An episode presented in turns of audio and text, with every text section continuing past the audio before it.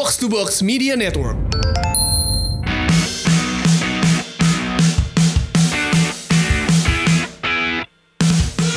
Box to Box Podcast kembali lagi kali ini tanpa dua pandit ugal-ugalan hanya ada saya Tio, Jalu dan dua tamu spesial pada malam hari ini kita akan membahas spesial Liga Belanda, Ajax Amsterdam dan juga siapa yang akan masuk ke zona Liga Champions dan terdegradasi di Serie A selengkapnya hanya di Box to Box Podcast.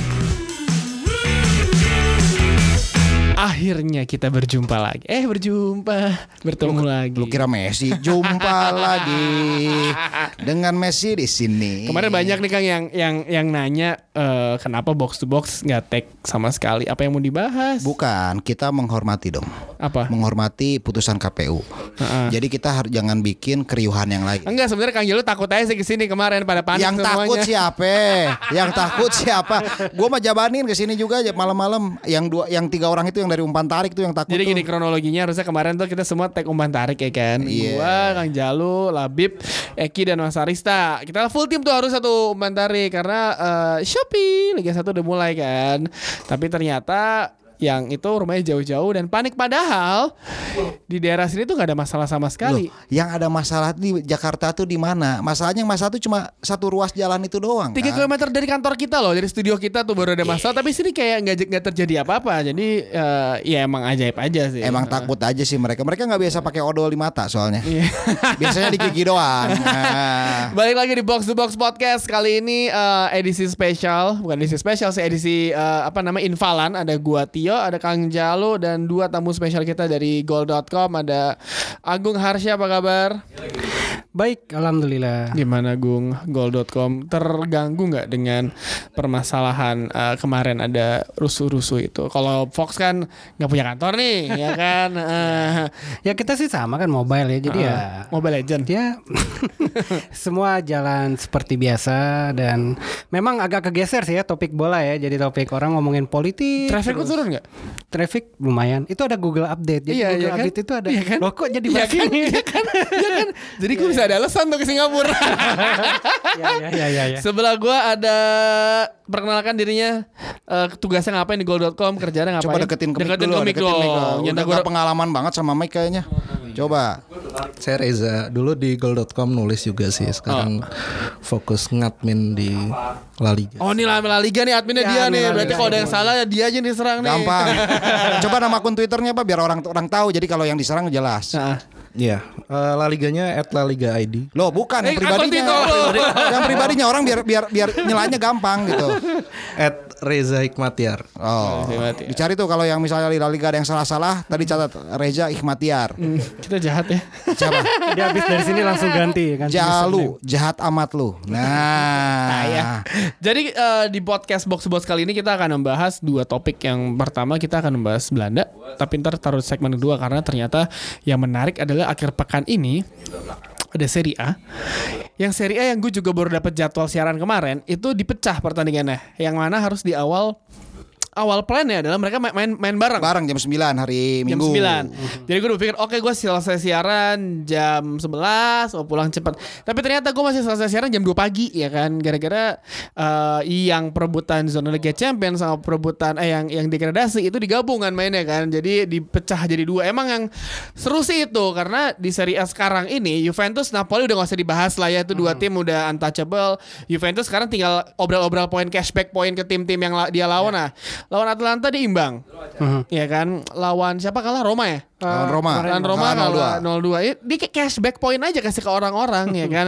Dan tinggal perebutan eh, Degradasi. Genoa eh, Siapa lagi? Si Empoli. Parma Fiorentina. Udinese. Udinese. Ini menurut gua anjing sih Misalnya di awal musim Fiorentina itu adalah salah satu tim yang kita bahas.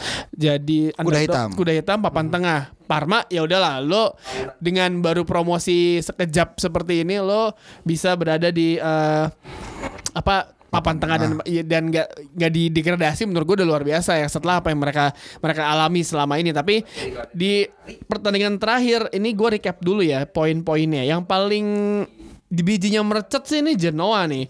Genoa poin 37, Empoli 38, Udinese 40, Fiorentina 40, Parma 41 dan Cagliari 41. Jadi sebenarnya agak paham uh, agak aman bolonya Cagliari sama uh, Parma, ya kan? Ya benar nggak? Fiorentina sama si Udinese Ya, juga Fiorentina Udinese masih Bentar boy, gue harus pakai VPN nih boy. Lagi susah jaringan nih. ya tapi Enggak em- VPN gue, tapi kok yang keluar link-linknya agak-agak aneh ya. Pornhub lo ya, lo pasti bisa buka ini nih. Spangwire, Spangwire. Indonesian Student. Spangwire.com. Lo pasti buka-bukanya. Kendra Sunderland, Black ya, Black.com ya. Ebony gue. Ya itu, heeh, interracial ya. Interaksi ya. Padahal sekarang gue nggak rasialis. Nah, bodoh amat. Kang. Oi.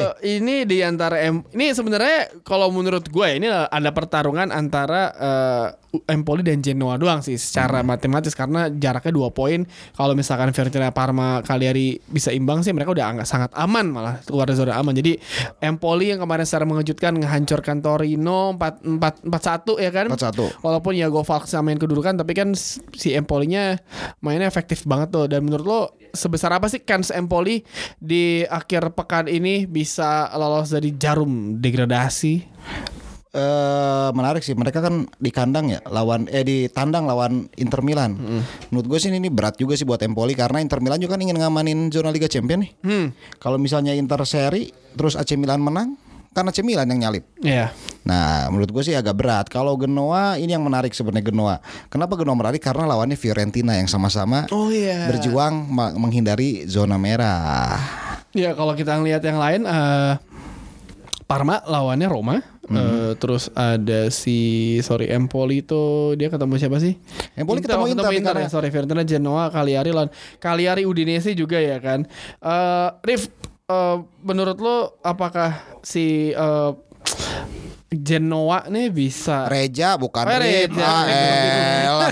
ya maaf, Ella baru kenal. Ah, Ja, menurut lo apakah si eh, Genoa ini bisa mengejutkan lawan Fiorentina? Ini kan Genoa ini mesti bergantung kepada hasil lain kan, bergantung kepada orang lain tuh enak banget. Menurut lo dengan permainan Genoa yang sekarang, yang ya begitu deh. Lo tahu deh penampilannya. Kalau kita recap Genoa itu di eh, enam pertandingan terakhir tiga kali kalah, tiga kali imbang. Eh, Empoli di tiga pertandingan terakhir menang terus, ya kan tren positif. Tapi segala bisa terjadi sih di Serie A. Iya, menurut lo apakah Genoa nih bisa? Ya, Fiorentina juga kayak combro sih berapa pertandingan terakhir. Apakah Genoa bisa nih nggak nggak sih bikin kayak ya udah suntis apa sentil dikit lah nih Fiorentina. Eh, sulit sih karena sebenarnya Genoa ini kan dari tahun ke tahun mereka bedol desa ya. Jadi pemain skuadnya itu 70-80% selalu ganti tiap musim dan menurut saya ini Ke Liga 1 ya. menurut saya sih ini kayak puncak dari eh, klimaks dari Genoa bahwa tidak ada apa nggak konsisten mereka di Serie A dan sekarang Ini nih, ini yang salah nih. Genoa tuh konsisten, konsisten dalam inkonsistensi. Sae. Eh, jadi itu terus lanjutin. Iya jadi ini jadi ya titik terendah Genoa sih untuk akhirnya terdegradasi kayaknya bakal terdegradasi dan eh, pemimpin apa yang punya Genoa si Enrico Preziosi juga udah nyiapin eh, timnya buat dijual ke Udah pasrah ya ke Amerika. ke Amerika. Eh, tapi kalau misalkan ya sekarang tren di ngom- di luar dari si degradasi ini, tren di eh, sepak bola Italia adalah tim-tim klasik yang dimiliki keluarga udah mulai pelan-pelan pelan tapi pasti dijual ke eh, investor ya. Maksudnya kayak si dua Inter Milan itu kan pertama kali eh, eh, Eric Thoher and the Gang yang beli kan. Akhirnya dijual ke Cina kan sekarang kan. Terus Milan. Terus Milan juga. Cuma Juventus doang, kebanggaan Italia. tapi masih dibenci sama hampir satu seluruh Italia. Iya nggak apa-apa. Justru kalau karena karena karena dibenci doanya makin dimus diijabah. Ini kalau Genoa Genoa degradasi ini yang senang fans Sampdoria nih ya.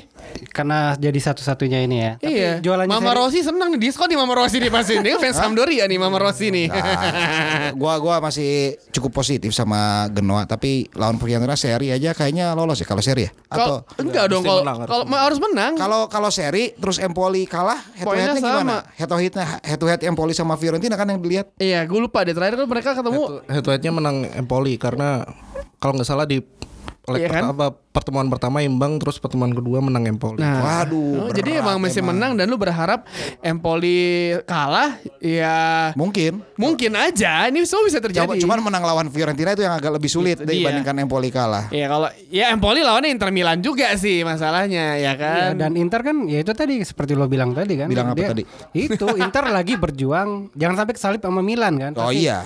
Kalau kesalip sama Milan kan pasti malunya setengah mati kan. Jadi mereka pasti eh, berjuang sekuat tenaga buat Malunya setengah hidup dong. Kenapa harus setengah mati sih? karena karena harus berjuang mati-matian. Nggak ada berjuang hidup-hidupan ya kan. Enggak, ini yang yang salah nih dari orang ya. Karena eh, lu nonton Kenshin Himura nggak waktu diajarin sama gurunya? Iya nonton. ha. Jadi orang yang sa- kalau orang kita berani mati itu salah. Harusnya. Harusnya kita takut mati dan ingin hidup. Nah itu se- semangat itu yang lebih lebih besar dibandingkan kita berani mati. Ini juga semangat yang harus diusung oleh Inter Milan Inter sudah- Milan, Empoli dan juga Genoa ya. Iya. Bukan berarti berjuang bahwa kita tidak takut degradasi, justru karena takut degradasi kita harus berjuang Iya. hidup-hidupan. Ya menurut kalian chance eh, Genoa untuk bertahan di Serie A berapa persen ya? We? gue sih berharap Genoa lolos ya Eh, selain dari faktor histori juga pelatihnya kan mantan pelatih timnas Italia Prandelli kan Dipecat Jadi, juga sama Itali. Iya, tapi seenggaknya mereka ya kalau dilihat dari pertandingan sisa kan pertandingan pamungkas nanti eh, Empoli lawan Inter ya mungkin Empoli nggak bakal terdegradasi. Tuh kan Empoli yo. Ja- Yakin. Dia tetap dia tetap Genoa. Gue heran kes- kesebel kayaknya dia sama Genoa. Genoa sih kayaknya. Genoa. Gara-gara jual Piontek ya?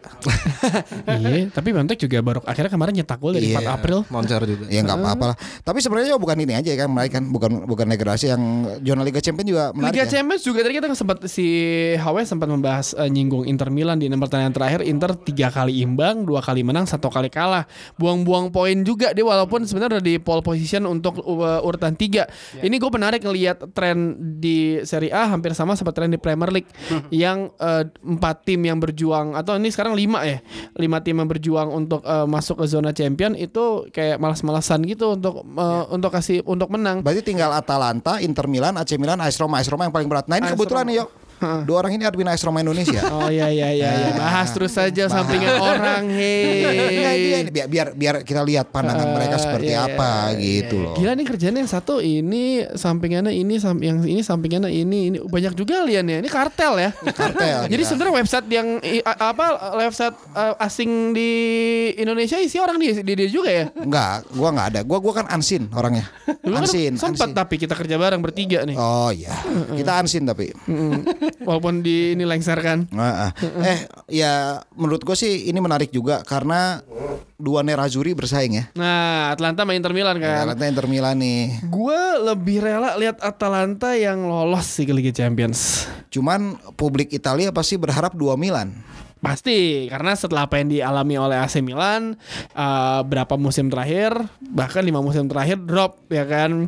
Eh, banyak fans eh, apa eh, mungkin banyak fans AC Milan berharap di beberapa musim ini harusnya mereka bangkit de- dengan Gennaro Ga- Ga- Gattuso. Dengan kerasnya dan disiplinnya seorang eh, Gattuso. Tapi ternyata eh, romantisme reunian para pemain legenda-legenda si AC Milan tuh nggak pernah ada yang berhasil ya kan? Kalian Seedorf Ya. Eh, siapa lagi sih? Eh, si Inzaghi. Inzaghi, dan sekarang si Gattuso juga belum mampu untuk ngebawa timnya setidaknya untuk berprestasi lebih lah di eh, Serie A. Walaupun Gattuso sendiri ya seperti membawa kedisiplinan yang ya lo, gat, Ya. lo tahu Gattuso juga kan kaki orang sikat-sikat aja. Jadi menarik sih menurut gua. Jadi Inter AC Milan Roma Torino itu sebenarnya kemarin kalau dia menang lawan si Empoli itu berarti dia- bersaing. dia punya kesempatan tapi ini kayak buang-buang kesempatan jadi ada no chance sama sekali lah untuk lolos jadi tinggal Roma Nocan Nocan bagus dong. no chance bagus uh, 91 di Wijaya Hmm. terus terus. Roma itu 63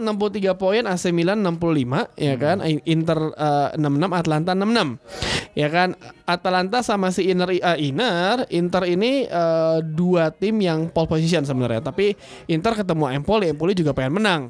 Untuk untuk sih ya udah gue amanin aja lah untuk untuk tetap uh, bertahan di Serie A.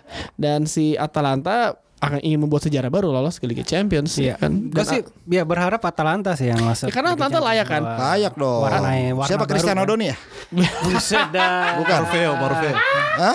Buset. Dominic Morfeo. Papu Gomez, Papu Gomez, Papu Gomez coy. Zapata pinjeman. Pinjam Sampdoria. Heeh. Yoi, Papu Gomez lah. Papu Gomez tuh kayak Cristiano Doninya zaman sekarang lah ya. Iya, iya, iya. Kapten, posisinya juga trequartista. Papu Gomez. Ya, ya, tapi maksud gua Atalanta dengan eh, dengan 74 gol ya. 74 atau lebih ya? Ya pokoknya terproduktif ke- Salah 74. satu. setelah Juventus ya. Pertama Juventus juga lewat. Nih, sta- statistik bentar ya. Kalau dibahas golnya Juventus itu 70. Kedua eh, Napoli 72, Atlanta 74. Tapi Kebobolannya. kebobolan 45. Massimo Taibi emang gak bisa diharapin. Saya kampret. Move on dong, move on. Ya, Enggak ini kan ada pemain fans MU. Iya kan keselip sama tendangannya Mat Leticia ya. iya. legat ya kan legat. Tapi eh, ya Atalanta dengan eh, dengan gaya bermain ofensif Atalanta yang yang menurut gue sangat menarik di musim ini eh, Zapata eh, apa sih siapa tuh? Papu, Eh, Papu. Martin Deron Martin ya kan? Deron. Hattenburg eh, ah, Hattenburg lah Susah namanya, susah. Belanda. Menurut lo Hat, eh, Hatebur sama Martin Deron nih bakal pindah nggak musim depan FYI Martin Deron pernah main di Boro loh degradasi lagi Boronya Ya, ah, gua nggak percaya dulu. Gua inget sama si HW nih. Eh, Pak pasang Martin Deron di FPL di Boro kayaknya jadi bintang. Ah, gua pasang dua minggu. Ya emang bintang di Boro tapi lawan-lawannya lebih bintang dari Iya. dia. Gua nggak percaya lagi sama si HW pemain Belanda kayak gini. Gimana gimana gimana? Ya tergantung sih tergantung kalau dia lolos Liga Champions mungkin Duran kan eh, sejak awal bergabung di Atalanta kan udah udah apa ya udah disambut sama publik Atalanta bagus dia juga betah di sana dan ya kayaknya sih kalau lolos Liga Champions kenapa nggak menjadi bagian dari sejarah Atalanta yang pertama kali kan bermain di Iya. Liga Champions Dan Zapata kemungkinan besar ya kalau itu masih mau ngomong MGMT mau ngomong tapi mesti dipermanenin ya kan? Iya, tapi Atalanta itu kan masih apa ya eh, tergantung juga karena kan Gasperini mau dilirik sama klub lain kan. Contohnya apa tuh? Roma ya, Za ya. Ya yang kita Bukannya oh karena Antonio Conte udah pasti ke Inter Milan ya kemungkinan besar. Katanya Juventus ini mas, masih polemik nih. Pep Guardiola gosipnya. Pochettino. Tuh kan Nah, banyak. ba- Jose Mourinho nih ke Jose Mourinho ke Juventus. Inter itu mah kayaknya. Jose Mourinho ke Juventus, Ronaldo pindah ke MU karena nggak mau jadi back back kanan. Heeh. Enggak lah, kalau Ronaldo tuh kan nurut sama Mourinho. Wah Sairut. Iya nurut. Waktu di Madrid tuh nurut. Nurut daripada nggak digaji. eh, Agennya sama, agennya sama. Agennya sama dong. Itu cuma intrik doang ya. Jadi eh, maksud gua Atalanta ya secara pribadi gua pengen Atalanta ya kan. Tapi kan ngelihat Inter, AC Milan, AC Milan kemarin lawan siapa menang 2-0? Jar gue yang siaran lagi padahal tuh.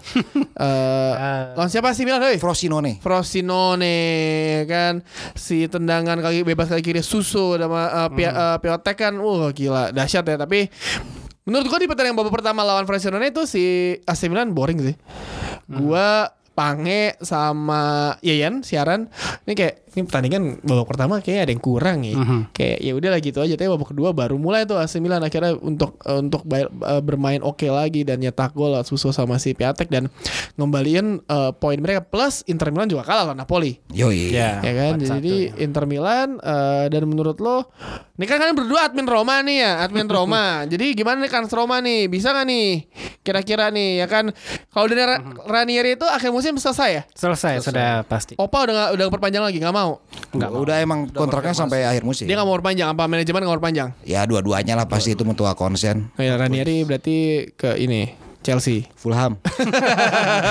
gimana menurut, menurut kalian dulu aja sama si HW Roma sulit sih eh, lihat situasi AC Milan sama Inter yang dapat lawan yang sebenarnya lebih mudah ya di atas kertas. Lawan Roma besok kayaknya lebih baik fokus aja sama partai perpisahannya Rossi sih. Eh perpisahan itu Olsen, Robin Olsen. eh, kok perpisahan De Rossi, perpisahan Robin Olsen. terus eh, Roma ya Roma udah ini plus AC Milan AC Milan. AC Gimana? Milan ya gue nggak menemukan sesuatu yang menarik sih dari AC Milan Kenapa ya? Kenapa permainan ya? Kenapa ya? Kayak, Kenapa ya?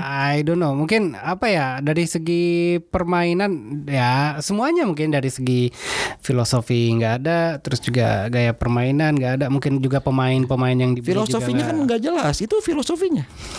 konsistensi dalam tidak Eh, ketidak, ini- ketidakjelasan. ini- iya, ket- Sangat jelas dalam ketidakjelasan. Nah, kan. Nah, ini kita banyak menerima tausiah ya dari Bah, Kang Jalu ya. Kayak menurut gua siapa pun tim itu yang masuk ke Liga Champions Atalanta, eh, Inter Milan, AC Milan atau maupun AS Roma mereka empat tim ini harus berbenah ya kan. Bahkan Napoli pun juga harus berbenah dengan eh, ya setidaknya me- merubah squad yang ada ya kan. Karena kalau dengan squad yang ada main di Eropa ya lo sama aja makan eh, masuk kandang macan gak sih? Bener nggak apa ya? Sebenarnya kayak Napoli sendiri ya Juventus gak usah dipikirin lah ya. Lo itu ada tim udah udah ada another itulah. another another level di Serie A. Ya. Masih butuh manajemen yang baik luar dan dalam untuk bisa ngejar si Juventus. Ya, Bi- punya stadion dulu ya kayak Ya, kayak si Juventus yang punya stadion selain Juventus Spal ya? Sassuolo, Sassuolo ya, Sassuolo, Sassuolo punya stadion. Oke. Mape ya.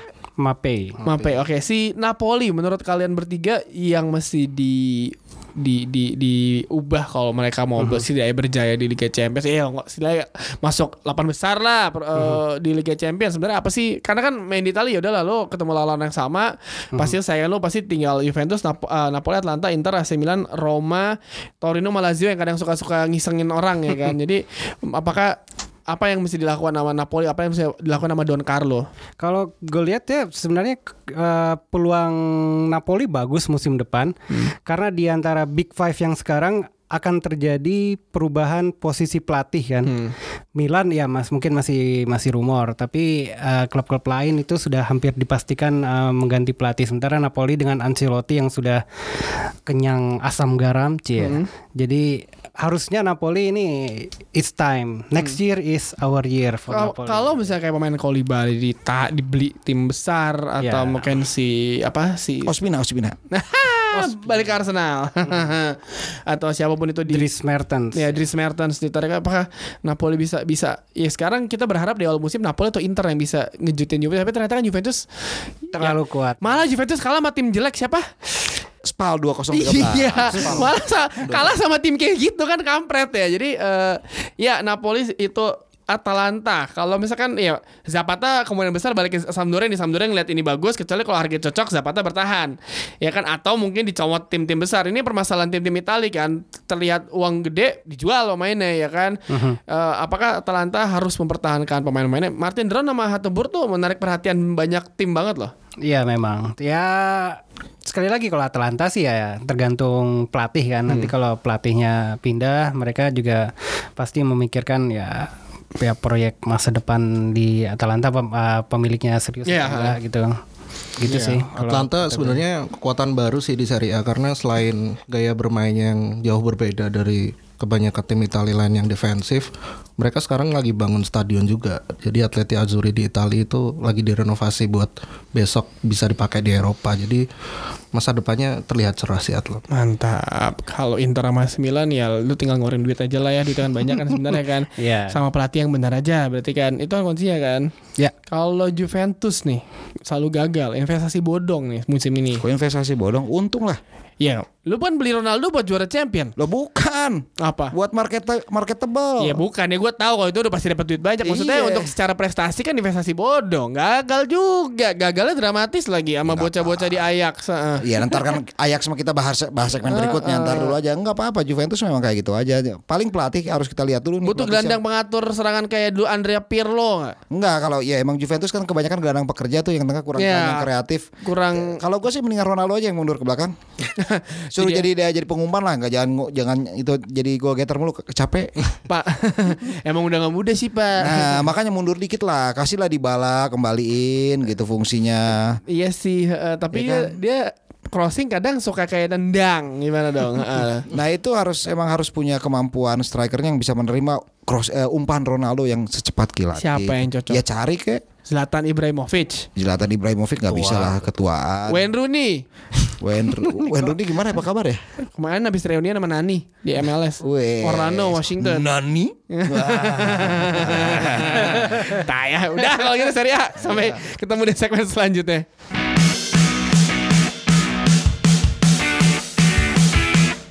Oke di segmen 2 ini tadi kita sudah membahas Serie A di segmen pertama Segmen kedua kita membahas eh, yang ada expertnya nih soal sepak bola Belanda Gue sama sekali buta dulu Eh, Biasanya ada Justin Justin sama Hawe kalau ngomong Belanda cocok nih sebenarnya Tapi Enggak enggak enggak cocok. Hmm. Justin Utrecht. HW ayak berantem dong jadinya. Iya bang Iya. Suka gitu masalah dia Iya. Tapi kemarin Jasin belum tahu kalau eh, apa sih Hawa ini Ajax. Jadi akur kemarin. Tumben. Karena ngomongnya timnas. Iya. Eh, tapi Ajax musim ini kan eh, one of a kind ya kan memberikan sesuatu yang wah Sengaja itu PSV ngalah partai terakhir. sengaja ya. Sengaja itu. Sengaja ya. Mm, Pernah iya. pada pada terakhir berapa sih makanya gue gue gue gak mengikuti deh. Ya lagian pekan terakhir tengah pekan ya aneh-aneh aja Liga Belanda gue heran ya. Itu gara-gara kemarin gak main semuanya gara-gara mau Liga Champions tapi kalah-kalah juga kan. Iya. Lu nonton yang ini gak yang di pub itu yang countdown uh, fans Ajax kita pas lawan Spurs Iya. 10 9 ya habis itu pas satu kebobolan. Eh, gimana me perasaannya? Lu sebenarnya emang fans Ajax atau apa sih? Em, sebenarnya lebih ke timnas Belanda, tapi kalau disuruh milih di antara tim Belanda lain memang lebih lebih condong ke Ajax sih. Jadi kalau beli jersey juga ternyata banyak kan beli jerseynya Ajax gitu. Dan dan dari apa ya dari segi historis juga kan Ajax lebih banyak memproduksi pemain-pemain yang dipakai klub-klub top, top Eropa dan juga di timnas Belanda. Jadi ya mau nggak mau ya memang Ajax sih. Berarti dukung Ayak dari zaman Stanley Menzo ya? Stanley Menzo sebenarnya Atau ya, John Cruyff?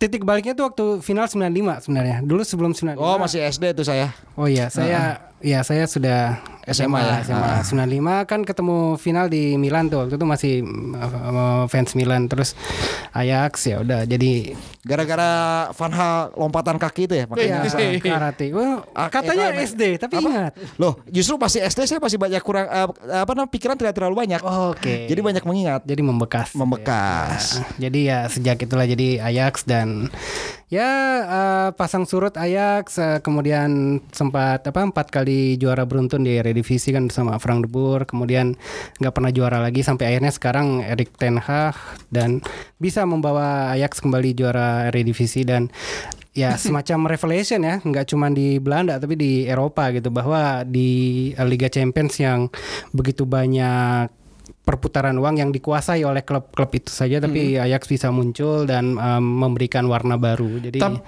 tapi kan permasalahan Ajax dari dulu adalah eh, setiap keluar nama pemain-pemain besar, katakanlah ya zaman Edwin van der Sar, eh, pemain eh, siapa Edgar Davids ya? Eh, ke- ketuaanmu jangan ya ini Ya, Enggak, ini kan kita ngasih contoh, Kang. Ah, ngasih contoh. Patrick Kluivert, Jangan dipatahin. Nah, gitu, kan. Iya. Maksudnya itu kan selalu kan habis itu langsung di Lego, Lego Iya. mendapatkan uang dan ini apakah lo melihat seperti di musim depan ini Ajax akan mendapatkan nasib yang sama gak sih atau emang itu strategi bisnis mereka mendatangkan? Karena kan Liga Belanda nggak sebesar liga lain, pemasukannya pun juga nggak sebesar dan mereka memiliki fanbase yang cukup Iya. fanatik di negaranya bahkan di luar negeri pun uh, tim Belanda terbesar eh tim Belanda dengan fans banyak itu adalah si salah satunya Ajax Amsterdam kan. Ya. Jadi apakah ini emang strategi mereka uh, membuat pemain bintang uh, sudah jadi dijual ke tim-tim apakah kayak gini gak sih?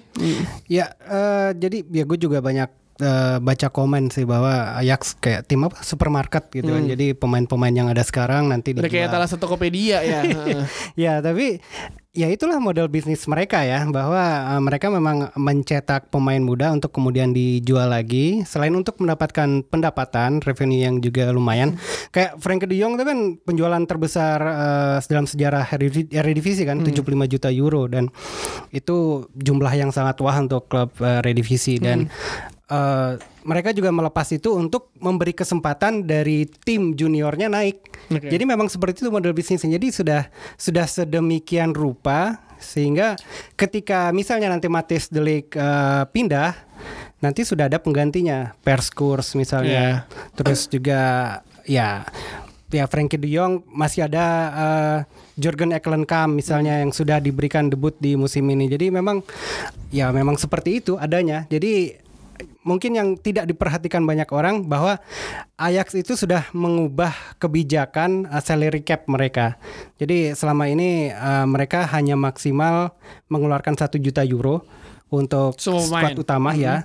Satu, ta- satu tahun deh. Squad utama ya untuk satu tahun per tahun dan uh, diubah eh, jadi dinaikkan sehingga mereka bisa memboyong Dusan Tadic, kemudian Deli Blin. Jadi menambahkan pemain-pemain berpengalaman eh, ke pemain untuk membimbing pemain muda. Dan mereka juga eh, banyak membeli pemain dari dari Argentina kan misalnya dari Lisandro Martinez yang baru Ya. masuk kan.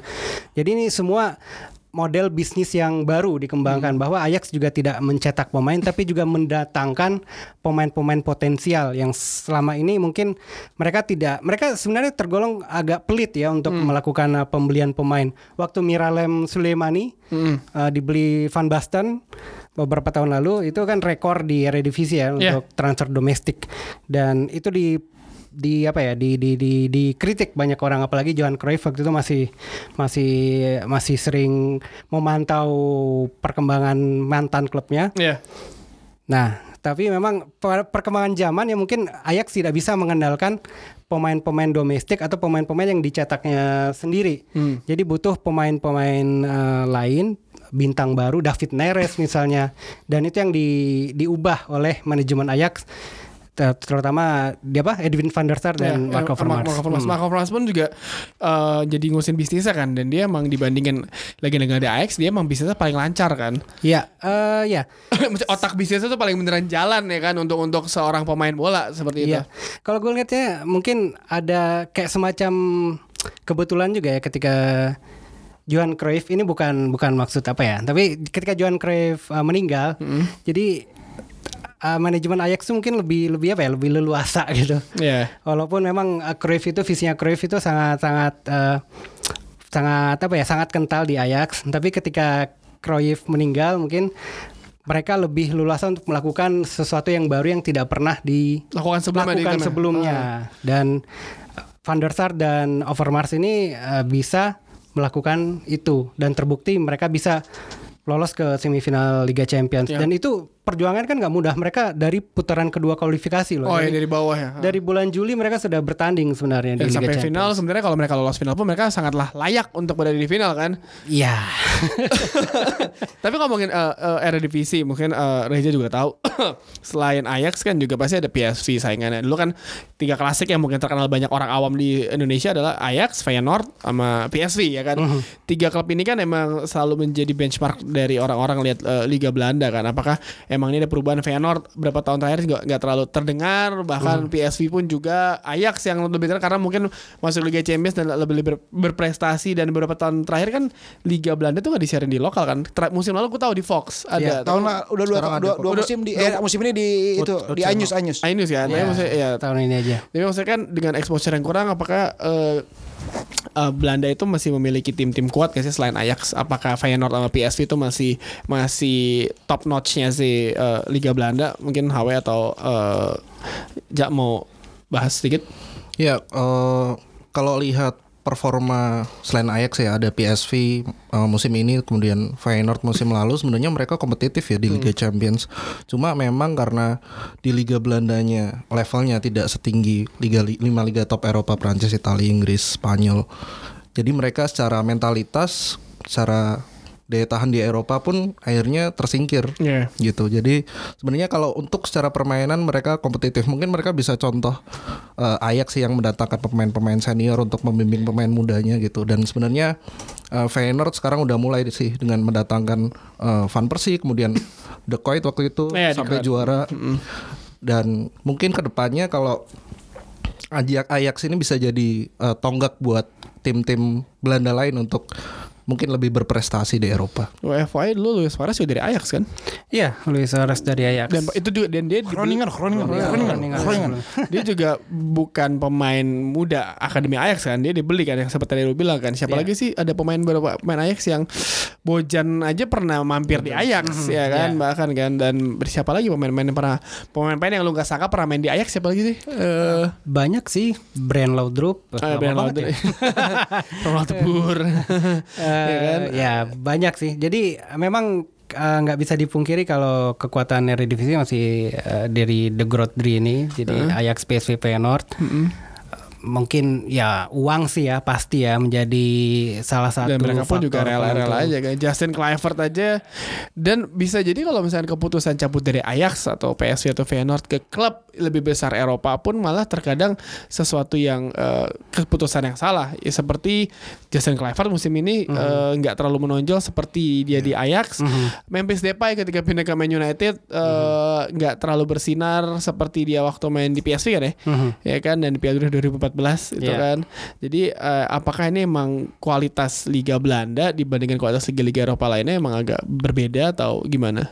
Ya agak berbeda juga karena tadi eh, perputaran uang. Jadi eh, kekuatan tiga kekuatan finansial dari eh, The Grootdrie ini jadi Ajax, PSV, Feyenoord memang jauh di atas dari klub-klub lain.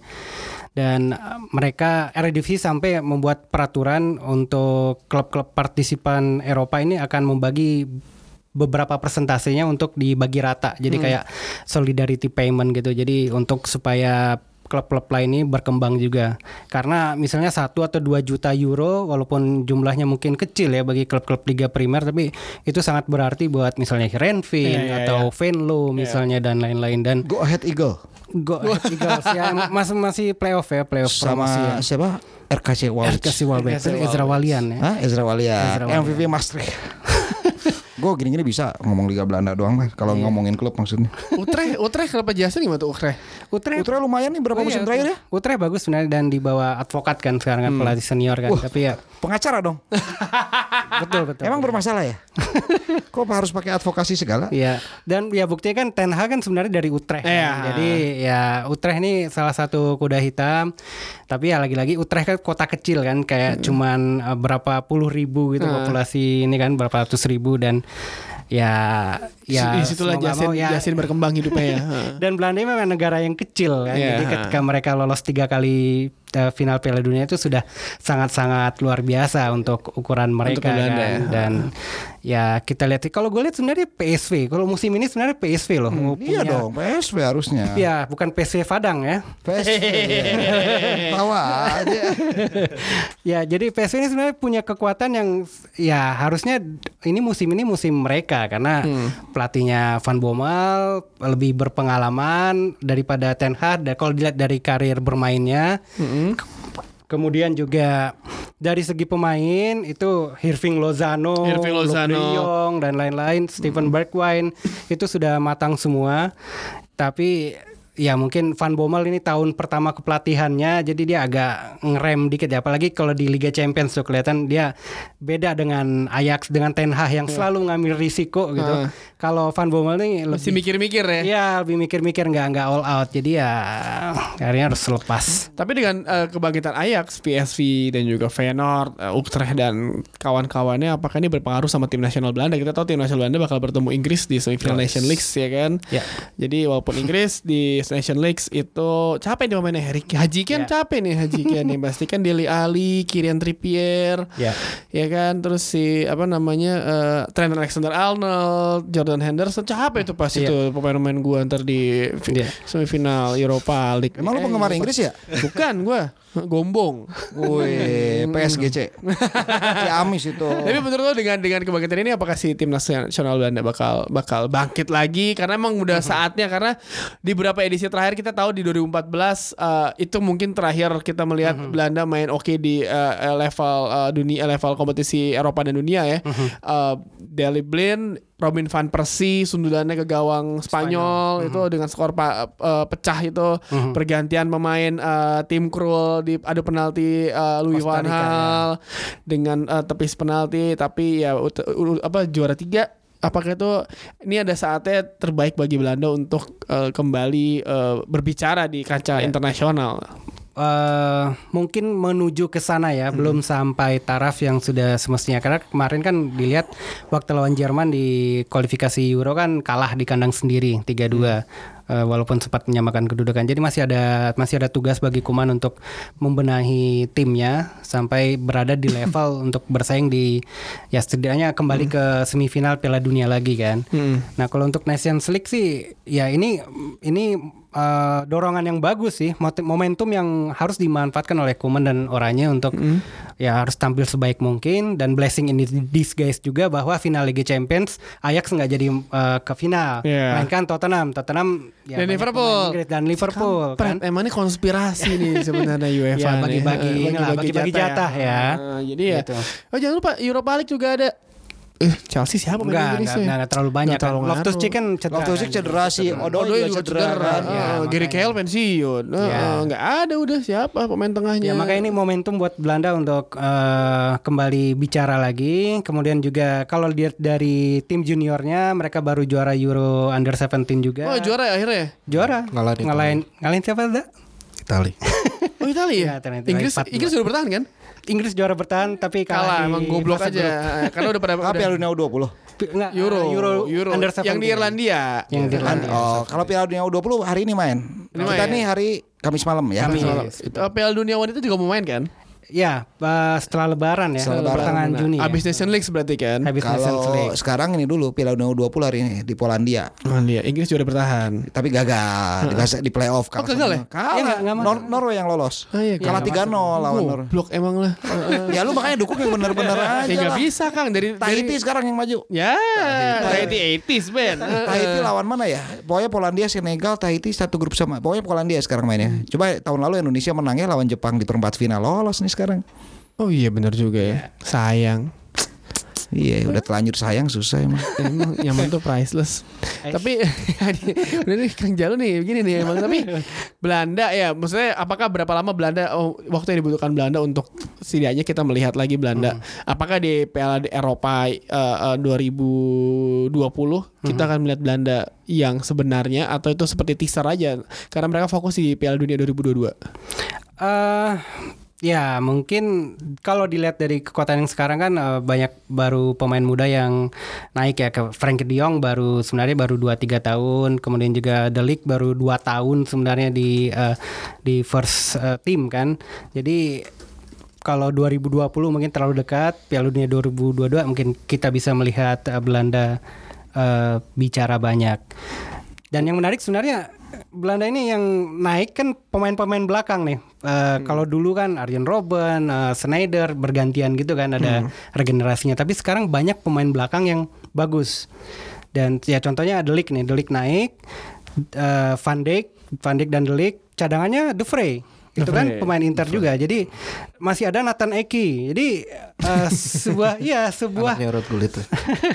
bukan. Rambutnya doang rambutnya doang mirip.